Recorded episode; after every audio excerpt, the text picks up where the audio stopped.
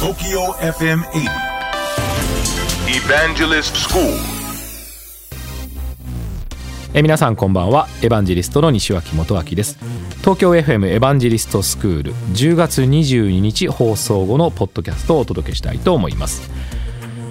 斜めというキーワードをいくつか使いました、まあ、傾斜をするとかですね上昇をする右肩上がりとかいろいろなことをお届けをさせていただきましたけれど、えーまず一つはですね、えー企業にとってはこう拡大をしていく右肩上がりに上昇していく。えーそれとても大切なんですね。え番組の中ではさらにねうなぎ登りなんていう言葉を使いましたけどねうなぎ登りというのは経済用語ですね実は。うなぎ登りで株価が上がっていくとか、まあ、そんな表現をするわけなんですが企業にとっては上昇し続けなければいけません。代表的なところで言うとお客様の数売上従業員の数そして最も重要なのは株価です。えーこの株価がずっと上がっていくことによって企業価値が高まっていくって言われるんですね。だから売上を上げるためにはお客さんを増やすためには株価を上げるためにはどうすればいいかということを企業は常に考えて努力をしているわけですね、えー右肩上がりというのは非常に印象がいいのでリスナーの方もですねちょっと意識をするといいと思うんですね。例えば会話で売上が上がりました。お客様が増えました。昨年より非常に高い成績です。とかね。そういう会話ができるとちょっとなんかいいコミュニケーションするなというふうにね感じ取られるんじゃないかなと思っています。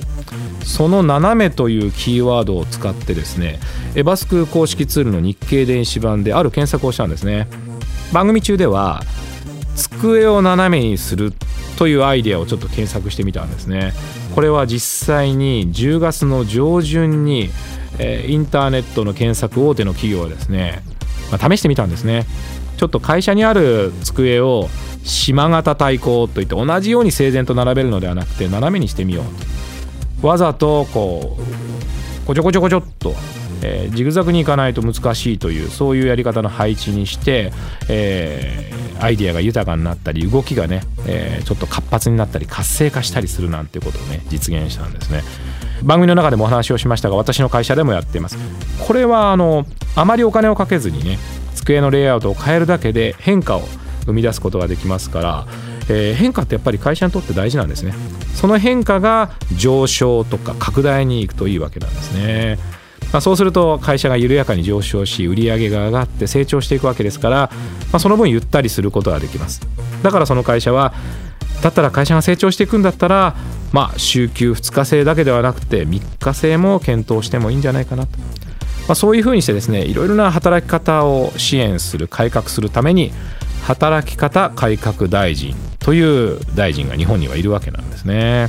そして私たちの働き方ワークスタイルをより良いものにしていきます。そうすると会社やチームにいながらにしてまあ私こんなところでこんな活躍ができるなといろいろなところで力を発揮する働き方が注目されるんじゃないかなと思っています。ノマドワーカーなんて言われますけどね。働き方の多様性ワークスタイルの多様性をどんどんどんどん追求していくといいのではないかなと思っています。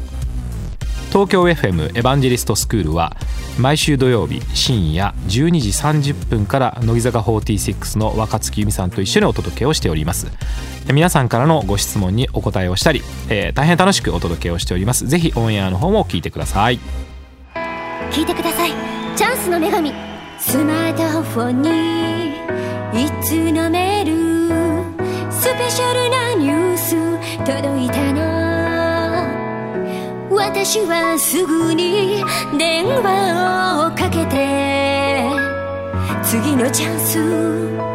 掴んだ。